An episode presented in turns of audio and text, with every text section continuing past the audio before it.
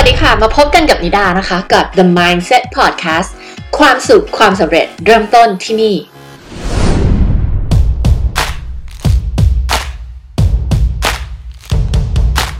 สวัสดีค่ะสำหรับพอดแคสต์วันนี้นะคะ เราจะมาพูดถึงเรื่องของการหา passion คุณหา passion ของคุณเจอหรือยัง แล้วทำไมการหา passion มันถึงเป็นเรื่องที่สำคัญมาก ๆ ความจริงแล้วจะมีหลายคนบอกว่า อุ้ย passion หาไปทำไมไม่จำเป็นต้องหาหรอก จะมีบางคนพูดแบบนี้นะ บอกว่า เอ้ย passion เป็นสิ่งที่แบบมันฟุ้ง มันแบบเพ้อเจ้อมันเป็นโลกสีชมพู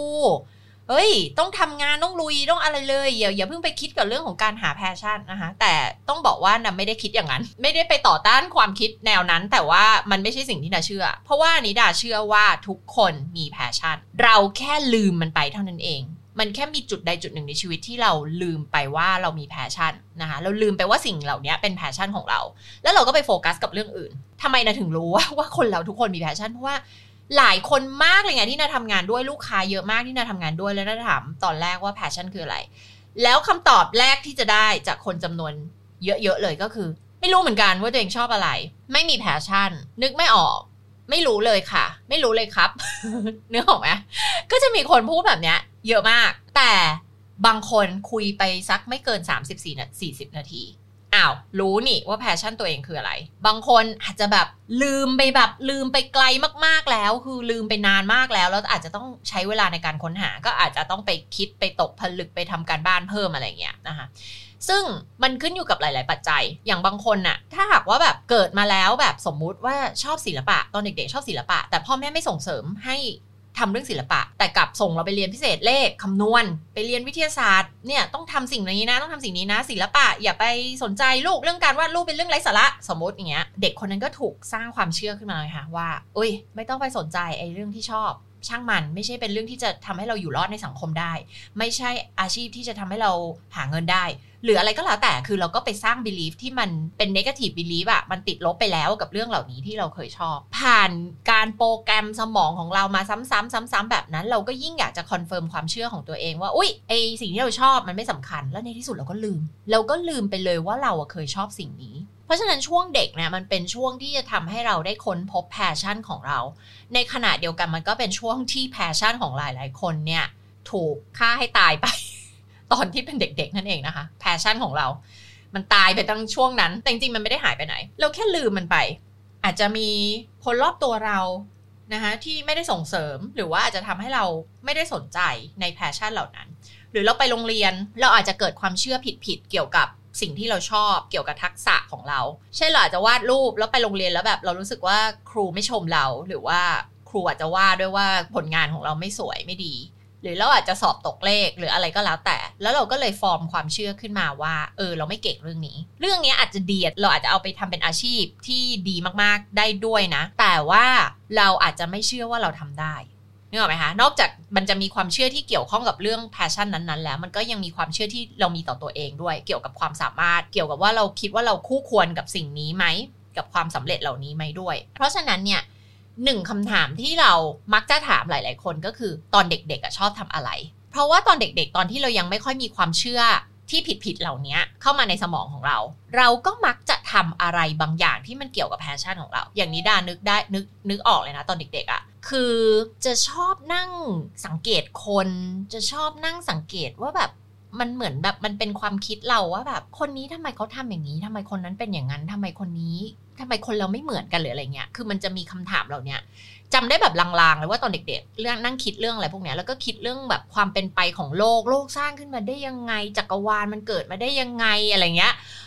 คือเป็นคนที่รู้สึกว่าตัวเองมีบุคลิกภาพแบบนี้บุคลิกภาพทางจิตวิทยานะคะแบบถ้าใครเคยได้ยินนะก็จะเล่าตลอดว่าตัวเองเป็น Enneagram Type 5 ก็จะเป็นแบบ รู้สึกว่าตัวเองเป็น Type 5มาตั้งแต่เล็ก ๆ เลยอะแล้วก็เติบโตมาเนี่ย ก็จะมีแบบสังเกตมองย้อนกลับไปนะ ตอนนั้นน่ะไม่ได้สังเกต คือตอนที่โตมาเป็นวัยรุ่นเป็นเด็กก็ไม่ได้สังเกตแล้วว่าตัวเองมีทักษะเหล่านี้ คือทักษะการให้คำปรึกษาคน แต่พอเรารู้แล้วเราเจอ passion เราแล้ว เราเจอ life purpose เราแล้ว แล้วมองย้อนกลับไป อ๋อ เออ จริงด้วย ตอนเด็กๆอะ่ะตั้งแต่โตมาเลยตั้งแต่แบบสิบ10 กว่าขวบ ก็จะชอบมีเพื่อนมาปรึกษานั่นปรึกษานี่ เรื่องที่บ้านเรื่องชีวิตเรื่องอะไรก็ไม่รู้อย่างเงี้ยค่ะสารพัดเลย แล้วเราก็ชอบที่จะให้คำปรึกษาเขาด้วยอะ่ะ แล้วเราก็สังเกตว่าคนก็ค่อนข้างให้ความเชื่อถือเรา คือเหมือนแบบเราค่อนข้างจะ influence เขาได้มากอะกับคำตอบที่เราให้เขาไป ซึ่งเราก็ แอบสงสัยเหมือนกันตอนเด็ก ๆ ว่าทำไมเราพูดอะไรแล้วคนอื่นก็ถึงเชื่อเราอะไรเงี้ยแต่ตอนนั้นก็มันก็ได้แต่สงสัยมันก็ไม่รู้หรอกว่าเพราะอะไร ก็มาเข้าใจว่าเพราะว่าเรามีตรรกะเหตุผล และเราก็มีความสามารถในการที่เราจะอธิบายให้เขาฟัง คือคือมันเหมือนเราไม่ได้ให้คำแนะนำแบบทั่วทั่วไปแบบสู้ๆนะเธอ หรือว่าแบบเออเดี๋ยวมันก็ดีขึ้นเองหรออันนี้มันไม่ใช่คำแนะนำถูกปะแต่เราจะมีแบบ กระบวนการคิดหรือคำถามหรืออะไรบางอย่าง หรือมุมมอง perspective อะไรบางอย่าง ที่มันเป็นแบบภาพใหญ่มันเป็นแบบการคิดวิเคราะห์จากหลาย ๆ มุมมองหลาย ๆ ความคิดอะไรเงี้ยแล้วเราก็สามารถจะนำเสนอให้เขาได้ เราคิดว่าเป็นเพราะอย่างนี้นะ พอเรามองย้อนกลับไป ว่าทำไมคนถึงเชื่อถือเรา หรือทำไมคนถึงมาขอคำปรึกษาเราอะไรเงี้ย แล้วมันก็เป็นอย่างเงี้ยมาตลอดเรื่อยๆ ตลอดชีวิตเลย พอเรียนจบมาปริญญาตรีปริญญาโทจบธุรกิจการตลาดบริหารธุรกิจ ก็เข้าไปทำงานบริษัท Fortune 500 ตลอดมาก็ยังคงมีคนปรึกษาปัญหานู่นนี่นั่น ปัญหาชีวิตคำถามนู่นนี่นั่น ความรักนู่นนี่นั่น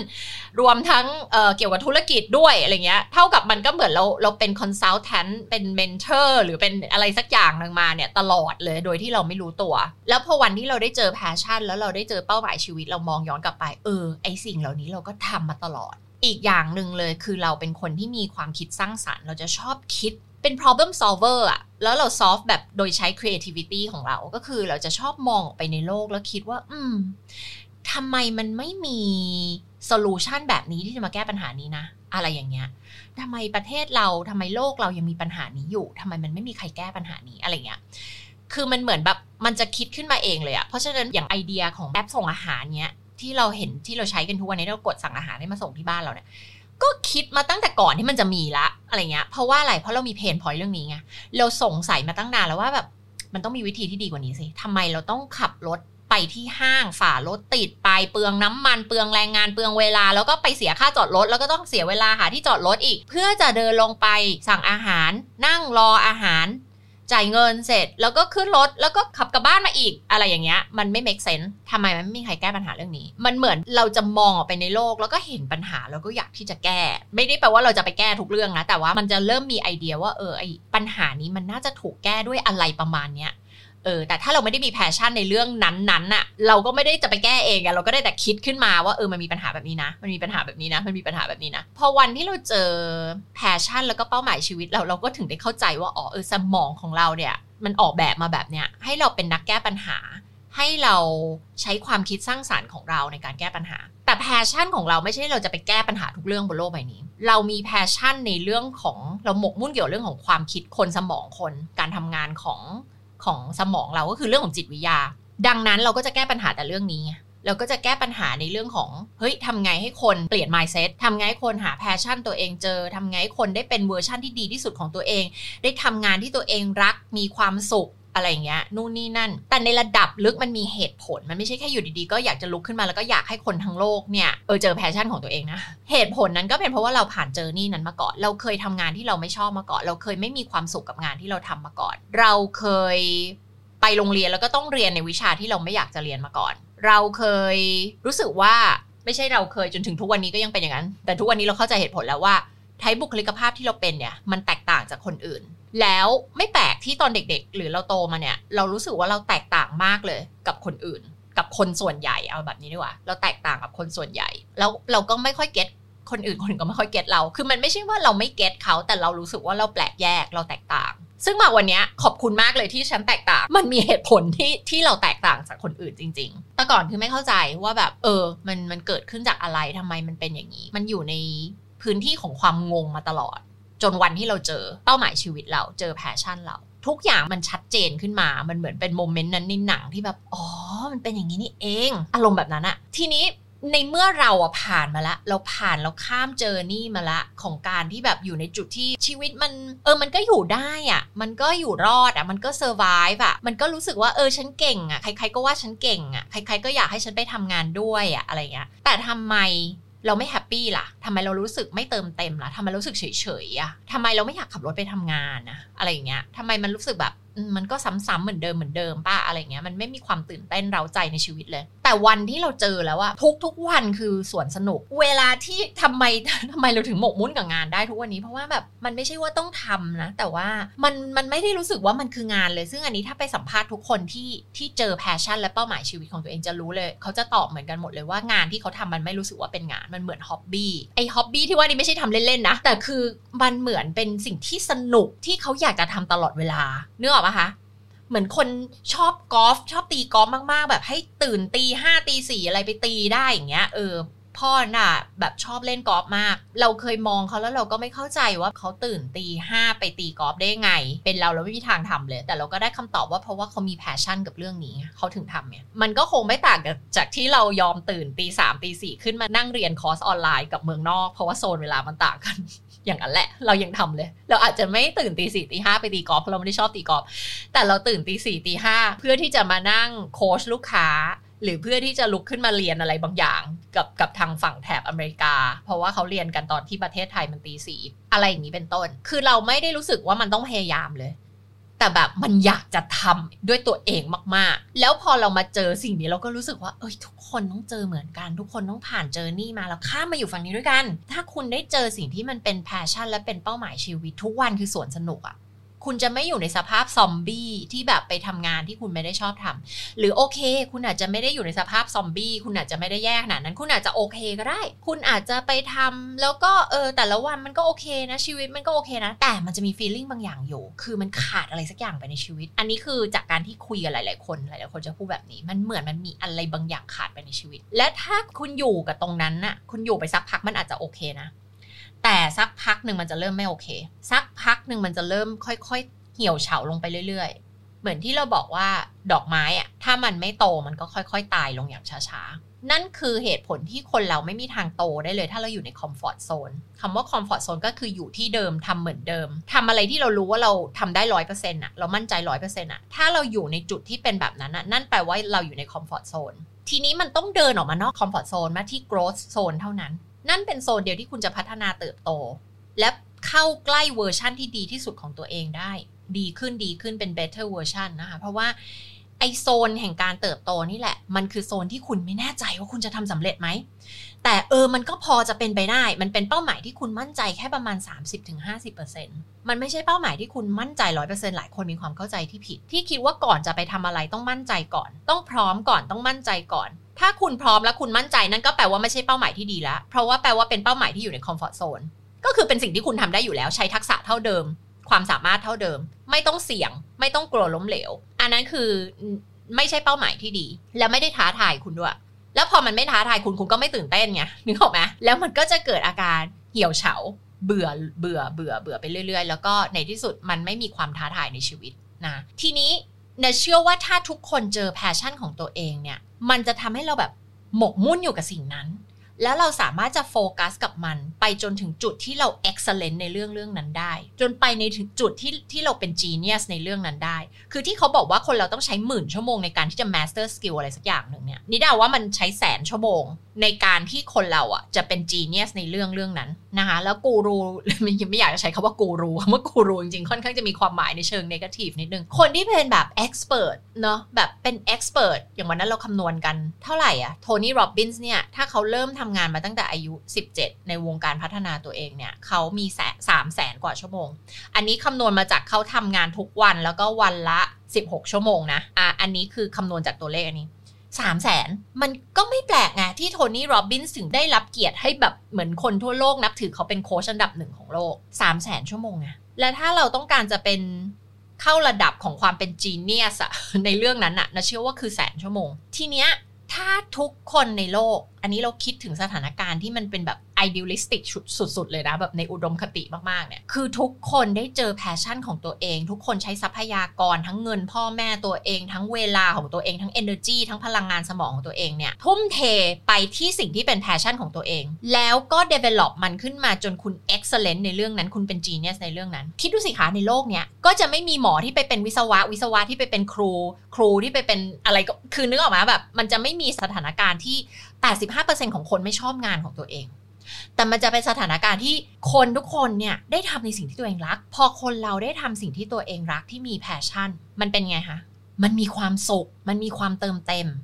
พอคนเรามีความสุขมีความเติมเต็ม ได้เป็น best best version หรือ better version ของตัวเองในทุกๆวันเนี่ย คนเราเนี่ยมันอยากจะเอาเวลาไปนั่งเกลียดชังกันไหมไปนินทากันไหมไปทำร้ายกันไหมไม่ เพราะว่าอะไร ฉันจะไม่ทำอย่างนั้นทำไม ฉันก็เอาเวลามาหมกมุ่นกับสิ่งที่ฉันมี passion ที่ฉันมีความสุขสิถูกปะแล้วถ้าทุกคนเป็นอย่างเงี้ย เราก็จะสามารถสร้างโลกที่ perfect ได้ถูกปะมันอาจจะไม่ perfect มาเราพูดแล้วมันเป็นโลกในอุดมคติของเรา อันนี้คือเหตุผลที่สุดท้ายทำไมเราถึงอยากจะช่วยคนเนี่ย ให้ค้นพบสิ่งเหล่านี้ให้ได้มากที่สุดและสามารถจะพัฒนาตัวเองเข้าใจเรื่องจิตวิทยาการพัฒนาเข้าใจเรื่องของการโคชชิ่ง เข้าใจเรื่องของ mindset เพราะว่าถ้าสุดท้ายเราได้เป็น better version ของตัวเราเอง ทุกคนได้เป็นเวอร์ชันที่ดีที่สุดของตัวเองเนี่ยเราก็จะมีความสุขความเติมเต็ม แล้วเราก็อยากจะให้คนอื่นให้แบบที่ไม่ได้หวังผลตอบแทน และถ้าทุกคนเป็นอย่างนี้สังคมมันก็จะดี โลกมันก็จะดี แล้วคนเราอะเวลาที่เราได้เป็น best version ของตัวเราเอง เรามีความสุขความเติมเต็มอะมันเหมือนน้ำที่เต็มแก้วอะไอ้น้ำส่วนที่มันล้นออกมาเราก็อยากจะให้คนอื่น เราก็อยากจะแบ่งให้กับคนอื่นอยู่ตลอดเวลา แล้วในการที่เราเป็นน้ำเต็มแก้ว เราได้เป็น best version ของตัวเราเองอะเราเป็นคนดีมากยิ่งขึ้นด้วยเพราะเราไม่ต้องไปอิจฉาใคร เราไม่ต้องไปเกลียดใคร เราไม่ต้องไปว่าใคร เราไม่ต้องไปตัดสินใครถูกไหม ราะหลักการมันคือง่ายๆ ถ้าคุณมีความสุขอะ คุณก็หมกมุ่นอยู่กับความสุขของตัวเองสิ แล้วน้ำที่ล้นออกมาเต็มแก้ว จากน้ำเต็มแก้วที่มันมีความสุขที่ล้นเอ่อออกมานี่คุณก็ต้องการจะไปแบ่งให้กับคนอื่นไง คนที่อยู่รอบตัวคุณก็จะมีความสุขเพิ่มไปกับคุณด้วย และนั่นก็คือเหตุผลที่มันที่มันลงไปในระดับลึกลงไปอีกที่ทำไมนะถึงทำเรื่องพวกนี้ กับอีกเหตุผลก็คือเพราะเราผ่าน journey มาก่อน journey นี้มาก่อนแล้วเรารู้ว่ามันดียังไง เราก็เลยอยากให้คนอื่นอะประสบแบบเดียวกัน แล้วนี่ก็เลยเป็นเหตุผลทั้งหมดเนี่ยที่ support ว่าทำไมคุณต้องหา passion ของคุณให้เจอ เพราะว่าคุณจะได้ develop ทักษะนี้ออกมาช่วยคน passion นี้เมื่อพัฒนาเป็น life purpose แล้ว คุณจะได้ออกไปช่วยใครบางคนในโลกใบนี้ ไม่มากก็น้อยกับสิ่งที่คุณที่คุณมี passion อย่างบางคนแบบชอบศิลปะ แล้วก็ชอบช่วยคนด้วย แต่ไม่รู้จะเอามาผสมกันยังไง อะสุดท้ายกลายเป็นคุณทำ art therapy ไงนึกออกไหม คุณช่วยเด็กบำบัดโดยใช้ศิลปะได้ บางคนแบบสามารถไปช่วยเด็กจัดการเรื่องของ healing เรื่องของจัดการกับ trauma ในอดีตผ่านการวาดรูปผ่านศิลปะได้อะไรเงี้ยเขาเรียกศิลปะบำบัดเลยอะไรเงี้ยนึกออกไหมคะคือคนเราไม่ใช่เขาเรียกอะไรถ้าเรายังไม่รู้เครื่องมือว่าเราจะเอาสิ่งที่เราชอบอะค่ะนำไปพัฒนาได้ยังไงเนี่ย ก็กลับไปฟัง EP 18 หรือว่าลองไป study เรื่องของอีคิไกมีหนังสือเยอะแยะมากเกี่ยวกับเรื่องของอีคิไกนะคะเนเชื่อว่าคนเราทุกคนมีแพชชั่น แต่คนที่ยังไม่เจอคือคนที่ลืม หรือคนที่ไม่คิดจะหา หรือคนที่มีความเชื่อว่าตัวเองไม่มี passion หรือคนที่มัวแต่เอาเวลาไปทำอย่างอื่น ที่มันไม่ใช่ passion ถูกไหมก็เลยไม่มีเวลาที่จะเหลือที่จะมานั่งหา passion ไงถูกไหมคะซึ่งจริง ๆ แล้ววิธีการที่เราจะเข้าใกล้หรือเจอสิ่งที่เป็น passion อะ แล้วก็จะพูดเสมอๆว่า จริง ๆ แต่ก่อนก่อนที่นาจะมาเจอนะไม่ได้มานั่งค้นหาเลย มันมันแล้วถ้าเราไปถามหลายๆคน เขาจะตอบว่าเขาเจอโดยบังเอิญ แล้วถ้าถามแต่ตอนแรกเราก็ว่านาเจอโดยบังเอิญแต่จริง ๆ แล้วความบังเอิญมันไม่มีหรอก มันเกิดจากการที่เราอะ gravitate หรือว่าเราเอาตัวเองเข้าไปหาสิ่งที่เราชอบ เราชอบหนังสือจิตวิทยาใช่ไหมเราชอบหนังสือจิตวิทยาเราก็ซื้อหนังสือจิตวิทยามาอ่าน ซื้อมาอ่านซื้อมาอ่านอยู่กับมัน เข้าดู YouTube ก็ดู YouTube ที่เกี่ยวกับจิตวิทยา ฟังพอดแคสต์ก็ฟังพอดแคสต์เกี่ยวกับจิตวิทยาการพัฒนาตัวเองธุรกิจอะไรเงี้ยนึกออกไหมคะ คือเราชอบเรื่องอยู่ไม่กี่เรื่องเนี่ยเราก็จะหมกมุ่นอยู่กับมัน โดยอัตโนมัติเราก็จะ gravitate เข้าหาสิ่งเหล่านี้ จนในที่สุดมันก็จะไปเจอสิ่งที่ใช่นึกออกไหมคะ อย่างบางคนเริ่มทำธุรกิจมาอันแรกมันก็ยังไม่ใช่ อันที่สองก็ยังไม่ใช่แต่สังเกตว่าถ้าเราไปถูกทางอะไอธุรกิจอันต่อไปมันจะเข้าใกล้สิ่งที่ใช่มากยิ่งขึ้น สำหรับนิดาเองก็เป็นอย่างนั้นเหมือนกัน เราเข้าหาสิ่งที่มันใช่มากยิ่งขึ้น และเราถอยออกจากสิ่งที่ไม่ใช่มากยิ่งขึ้น ซึ่งก็เป็นอีกเหตุผลที่ทำไมคนถึงไม่เจอ passion เพราะว่าเขายึดติดอยู่กับสิ่งที่มันไม่ใช่ รู้ทั้งรู้ว่ามันไม่ใช่ แต่มีความเชื่อบางอย่างที่บล็อกอยู่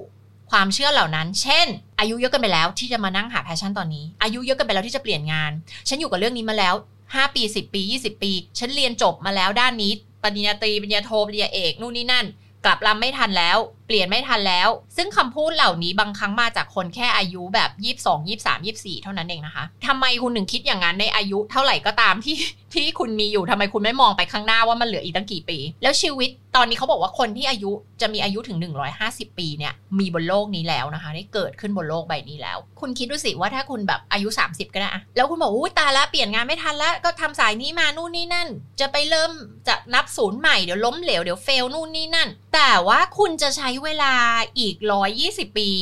ในการทำงานที่คุณเกลียดหรอคะ ถูกปะคุณมอง 30 ปีที่ผ่านมาแต่คุณไม่มอง 120 ปีที่มันมันอยู่ข้างหน้าคุณอะถูกปะคะหรือแม้กระทั่งวันนี้ถ้าคุณ 60 70 อะไรก็ตามคุณอาจจะคิดว่าอุ้ยเริ่มเข้าสู่วัยเกษียณนู่นนี่นั่นละ คุณอย่าลืมว่าถ้าคุณเกิดคุณมีอายุถึง 150 นี่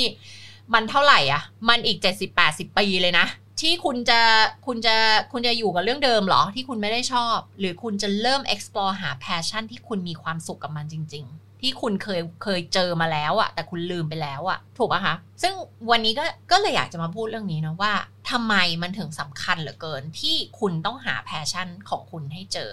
และ passion ของคุณมันมีจริง ๆ ซึ่ง passion เนี่ยถ้าให้ดาอธิบายเนี่ย passion ของคนเรามีหลายอย่าง จริงๆนะมี passion หลายอย่าง แต่สิ่งที่จะมาเป็น life purpose ของเราพัฒนาขึ้นมาเป็นเป้าหมายชีวิตของเรา มันคือเอา passion ทั้งหมดนั่นแหละมันรวมกัน รวมกันออกมาเป็นอะไรสักอย่างหนึ่งซึ่งจริงๆงานทุกวันนี้ที่นาทำเนี่ยมันได้รวมทุกอย่างที่นาอยากจะทำเลยนะไม่ว่าจะเป็นเรื่องของการชอบสร้างสรรค์ วิธีการแก้ปัญหาให้คนเนาะ ผ่านการเป็นโค้ชเป็น consultant เนี่ยก็ช่วยคนออกแบบชีวิตออกแบบธุรกิจ หากลยุทธ์ที่จะทำให้สำเร็จไม่ว่าจะเป็นเรื่องของชีวิต ไม่ว่าจะเป็นเรื่องของธุรกิจถูกไหมคะชอบที่จะพูดชอบที่จะสอน ชอบที่จะตั้งคำถามลึกๆ ในในแบบคำถามดีปะที่ไม่ใช่คำถามถามแค่แบบวันเออวันนี้กินข้าวที่ไหนมาอะไรอย่างเงี้ยไม่ใช่ ชอบถามคำถามแบบเนี้ยคำถามที่ว่าเออวันที่คุณคุณตายไปแล้วอะคุณอยากให้คนพูดถึงคุณยังไงอะคุณลองเขียนจดหมายออกมาสิและนี้ขอเชิญทุกคนไปทำนะคุณลองคิดดูสิวันที่คุณตายไปแล้วอะ แล้วคุณคิดว่าคนจะพูดถึงคุณว่ายังไงบ้าง คนจะรู้สึกว่าเฮ้ยโอ้คนคนนี้เป็นบุคคลที่แบบน่าเสียดายมากของโลกใบนี้เขาได้ทิ้งอะไรไว้ให้กับโลกเราได้เยอะมากๆ เขาเป็นแฟนที่ดีมาก เขาเป็นพ่อเป็นแม่ที่ดีมาก เขาเป็นลูกที่ดีมาก เขาเป็นบุคคลที่ได้ใช้ชีวิตแบบคุ้มสุดๆ ทุกคนภูมิใจในตัวเขามากๆ เขาเป็นบุคคลที่ทุกคนรัก หรือมันคือแบบไหนคะที่คนจะพูดถึงเรา หรือคนจะพูดถึงเราว่า หูชีวิตคนคนนี้ใช้ชีวิตไม่คุ้มเลย ใช้ชีวิตแบบ 80-90%ของตัวเองอยู่กับความทุกข์ กับงานที่ตัวเองเกลียด กับสุขภาพที่พัง กับ relationship ที่ไม่ใช่ ใช้ชีวิตอยู่กับอะไรที่มันไม่ใช่สำหรับตัวเองเลย นึกออกไหมคือตอนที่เราตายไปเนี่ย คนจะพูดถึงเราว่ายังไง แล้วเราอยากที่จะให้คนพูดถึงเราว่ายังไง อันนี้เป็น exercise ที่ดีมากๆ เพราะว่ามันทำให้เราได้ตื่นมาเจอความจริงค่ะ แต่มันเป็นแบบฝึกหัดที่เราต้องนั่งอยู่กับตัวเองแบบเงียบๆแล้วก็นั่งคิดกับตัวเองแบบลึกๆจริง ๆ มันไม่ใช่แบบเออมานั่งเขียนนั่งฟังเพลงไปเขียนไปอะไรเงี้ยมันเป็นแบบฝึกหัดที่เราต้องกลับเข้าไปใน inner world ในในโลกภายในในความคิดของเรา แล้วก็นั่งคิดสะท้อนกับตัวเองแบบลึกๆจริง ๆ แต่บอกเลยว่าถ้าใครทำได้ทำได้นี่คือทุกคนอะทำได้อยู่แล้ว แต่จะทำหรือไม่ทำเท่านั้นเองใครที่เปิดใจ แล้วเปิดใจที่จะคุยกับตัวเองแบบจริง ๆ และเอาความจริงมาพูด คุณจะได้อะไรบางอย่างจะได้ insight อะไรบางอย่างจากการทำแบบฝึกหัดนี้นะและหลายคนก็จะตื่นจากการทำแบบฝึกหัดนี้ หลายคนอาจจะเลือกที่จะหลับต่อ แล้วก็อยู่ต่อกับไอชีวิตที่ไม่ใช่ งานที่ไม่ใช่ที่ไม่ได้มี passion แต่บางคนก็อาจจะคิดอะไรบางอย่างได้แล้วตื่น ตื่นเสร็จแล้วก็เราต้องทำอะไรบางอย่างกับชีวิตเราแหละเพราะเราเราไม่อยากให้วันที่เราตายไปแล้วคนพูดถึงเราแบบนี้ นี่หรอกไหมคะดังนั้นขอเชิญชวนให้ทุกคนไปทำ exercise นี้นะคะ มันดีมาก ๆ เลย แล้วใน episode นี้ก็อยากจะชวนให้ทุกคนเนี่ยมานั่งคิดจริง ๆ จัง ๆ ไม่ว่าเราจะอายุเท่าไหร่ ไม่ว่าเราจะอยู่ใน stage ไหนของชีวิตเรา มันไม่มีคำว่าสายเกินไป เพราะเราจะไปคิดถึงอดีตที่ผ่านมาทำไม ผ่านมาแล้ว 60-70 ปี แต่ทำไมเราไม่คิดถึงไอ้กี่ปีที่มันรอเราอยู่ข้างหน้าล่ะทำไมเราถึงอยากจะกลับไป repeat the same mistake ที่เราทำมาในอดีตล่ะทำไมเราถึงอยากจะไปอยู่ เราบอกว่า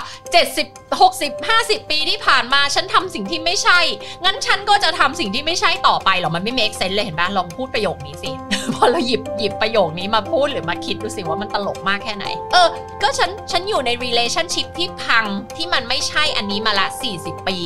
ฉันก็เลยจะเลือกที่จะอยู่ใน relationship อันนี้ที่มันไม่ใช่ต่อไปอีกเออ10 20 30 40 50 ปี เห็นไหมว่าประโยคเนี้ยมันไม่ make sense เลย มันตลกมากนะคะสำหรับ episode นี้นะคะขอให้ทุกคนไปหาไปตามหา passion ของคุณให้เจอหรืออย่างน้อยหวังว่ามันจะ inspire คุณเริ่มที่จะคิดหา passion ของตัวเอง passion ของเราอยู่ทุกทุกทุกที่นะ ไม่ใช่ในเรื่องของแค่การงานธุรกิจ มันอยู่ใน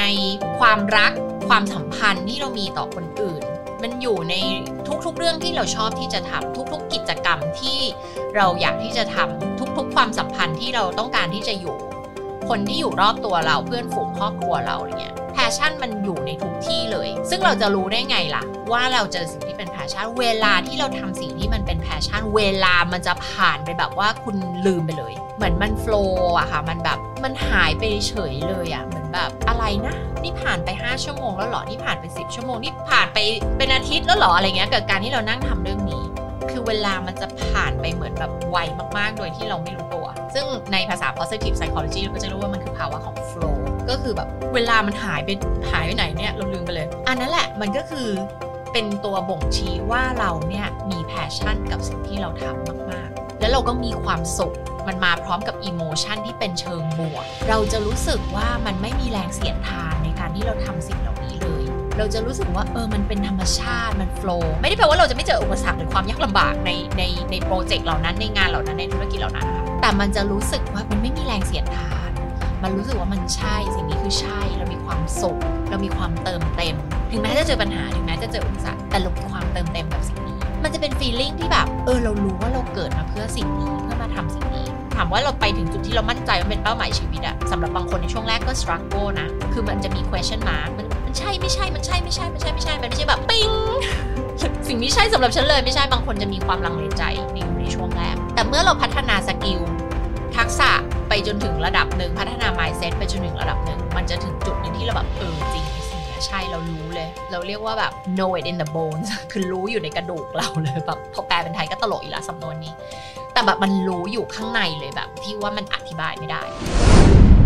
ก็ ขอให้ episode นี้นะคะ inspire ให้หลาย ๆ คนไปหา passion ของตัวเองให้เจอนะคะ ถ้ายังไม่เจอ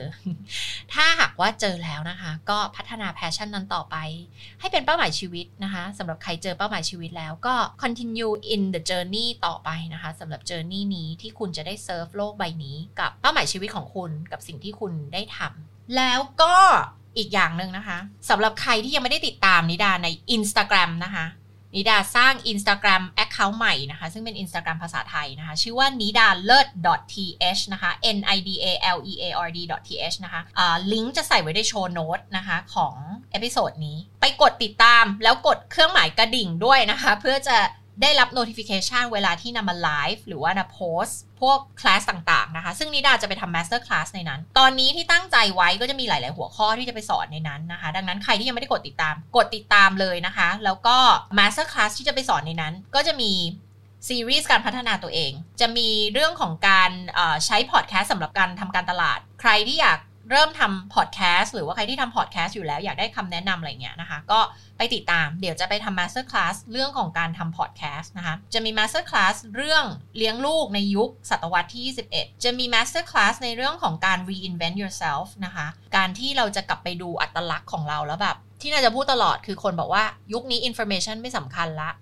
สำคัญกว่านั้นคือ skill set แต่นิดาบอกว่าสำคัญกว่า skill set ก็คือ mindset และสำคัญกว่า mindset ก็คือ identity ของเราหรือว่าอัตลักษณ์ของเรา ที่เราเชื่อที่เราคิดต่อตัวเอง เวลาที่เราบรรยายตัวเราเองอะเราบรรยายตัวเราเองว่าเราคือใคร เราคือคนที่แบบเก่งมาก ๆ เจ๋งมาก ๆ มีความสุขมาก ๆ หรือเราคือคนที่แบบ อืมเรื่อยๆเปื่อยๆเราคือคนที่ไม่มั่นใจในตัวเอง เราคือคนที่ไม่เก่งมันมันคือแบบไหนเหล่าเนี้ยมันคืออัตลักษณ์ที่เรามองตัวเองนะคะดังนั้นการที่เราอยากจะ transform ตัวเอง คือเราต้อง transform ที่ระดับของอัตลักษณ์ ซึ่งแน่นอนแหละมันไม่มันไม่ใช่แบบหลับมาแล้วตื่นมาแล้วก็ transform เลยถูกไหมมันคือ self work และนี่คือเหตุผลที่นิดาบอกว่าทำไมทุกคนถึงต้องมาเข้าใจเรื่องของการพัฒนาตัวเอง เข้าใจเรื่องจิตวิทยาเรื่องการทำงานของสมองทำไมคนถึงทุกคนถึงต้องมีโค้ช ทำไมต้องมี mentor ทำไมการอ่านหนังสือพัฒนาตัวเอง หรือไปเข้าสัมมนามันถึงไม่พอนะเพราะว่ามันจำเป็นต้องมีคนให้ feedback เรา ว่าไอ้สิ่งที่เราไม่รู้เกี่ยวกับตัวเองมันคืออะไร สิ่งที่เราไม่รู้ตัว สิ่งที่เราต้องพัฒนามันคืออะไร แล้วก็จะมีซีรีส์ในเรื่องของ manifestation นะคะ ก็ไปติดตามได้ที่ Instagram นะคะ ก็จะเป็นที่ที่นิดาจะไปไลฟ์เป็นหลักนะคะ ทั้งไลฟ์แล้วก็ตอบคำถาม แล้วก็ลง master class แล้วก็ลง master class ใน IGTV เพราะฉะนั้นใครที่ไม่ได้ติดตามไปรีบไปติดตามนะคะที่ Instagram แล้วก็ใครที่มีคำถามหรือว่ามีหัวข้ออะไรที่อยากจะแนะนำให้มาจัดไลฟ์หรือจัดพอดแคสต์นะคะ ก็ส่งไปได้ที่กล่องข้อความ direct message ใน Instagram นิดานะคะ เป็น Instagram อันใหม่นะคะ เพราะฉะนั้นทุกคนไปตามไปได้ใครที่เคยตาม Account เก่าก็เดี๋ยวจะลบทิ้งแล้วนะคะ ไปตามที่ Account อันใหม่ แล้วเดี๋ยวอาจจะไปจัด Master Class เรื่อง Social Media Marketing ด้วย ก็คือจะไปจัดที่นั่นเป็นหลักเลยนะคะ เพราะฉะนั้นเนี่ยก็ไปตามที่นั่นได้นะคะ แล้วก็เนื้อหามันก็จะไม่เหมือนกับในพอดแคสต์นะคะ เพราะฉะนั้นก็ติดตามได้ทั้งสองช่องทางนะคะ แล้วก็หวังว่า episode วันนี้นะคะ จะเป็นประโยชน์กับทุกคนนะคะ เหมือนเดิมค่ะ เรายังเปิด audition กันอยู่เรื่อยๆนะคะ ที่ช่องทาง Clubhouse แล้วก็ใครที่ยังไม่ได้เข้ามาเล่น Clubhouse ก็ส่งข้อความเล่าเรื่องราวของคุณเกี่ยวกับเป้าหมายที่ยิ่งใหญ่ของคุณ แล้วก็เหตุผลทำไมคุณถึงควรจะได้รับ เชิญให้มาอยู่ในรายการ Reality Show เกี่ยวกับเรื่องของการพัฒนาตัวเอง แล้วก็พิชิตเป้าหมายของตัวเองให้สำเร็จภายในเวลา 6 เดือนนะคะโดยมีนิดานี่แหละเป็นโค้ชแล้วก็เป็น mentor ของคุณนะคะ ส่งเรื่องราวของคุณ story ของคุณนะคะ เป้าหมายของคุณแล้วก็อุปสรรคที่เจออยู่ณปัจจุบันนะคะ ว่าทำไมเราถึงไปถึงเป้าหมายของเรายังไม่สำเร็จนะคะ ส่งเข้ามาทาง Instagram หรือมา audition กับเราได้นะคะ ห้องประจำของเราจะเป็นทุกวันเสาร์ 16 นาฬิกานะคะ วันเสาร์นะคะใน Clubhouse นะคะซึ่งตอนนี้ทั้ง Android และ iPhone ก็สามารถเข้ามาเล่นได้ทั้งหมดแล้วนะคะ ดังนั้นก็ไม่น่าเป็นอุปสรรคก็ขอเชิญนะคะ มาเล่าเรื่องราวของคุณได้ค่ะ เวลาบ่าย4โมงวันเสาร์ที่ Clubhouse นะคะ แล้วก็สำหรับ episode นี้นะคะ ก็มีเรื่องราวที่จะมาแชร์กันประมาณนี้นะคะ ขอให้ทุกคนไปตามหา passion แล้วก็ไปตามหาเป้าหมายชีวิตของคุณนะคะ ใครที่เจอแล้ว ก็ขอให้คุณได้ส่งต่อสิ่งที่เป็น passion สิ่งที่เป็นเป้าหมายชีวิตของคุณ ให้กับคนทั้งโลกนะคะ ไม่ว่าจะมากจะน้อยนะคะ คุณได้ make impact คุณได้ทำให้โลกใบนี้ มันเป็นโลกที่ดีมากยิ่งขึ้นค่ะ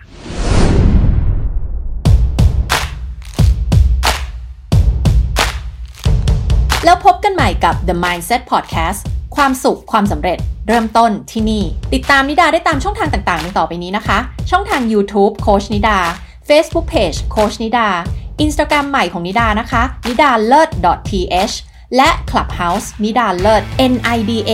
L E A R D นะคะ แล้วอย่าลืมกด subscribe The Mindset Podcast กันด้วยนะคะ การกด subscribe จะได้ไม่พลาดการแจ้งเตือนเวลาที่มี episode ใหม่ๆ ออกมาค่ะ แล้วนิดาจะขอบคุณมาก ๆ เลยนะคะสำหรับใครที่ฟัง The Mindset Podcast แล้วรู้สึกว่าได้คุณค่าได้ประโยชน์ อยากจะขอให้ช่วยกดรีวิว podcast ให้ด้วยนะคะ จะช่วยพอดแคสต์ของเราไต่อันดับเป็นพอดแคสต์อันดับต้นๆ ได้ไวขึ้น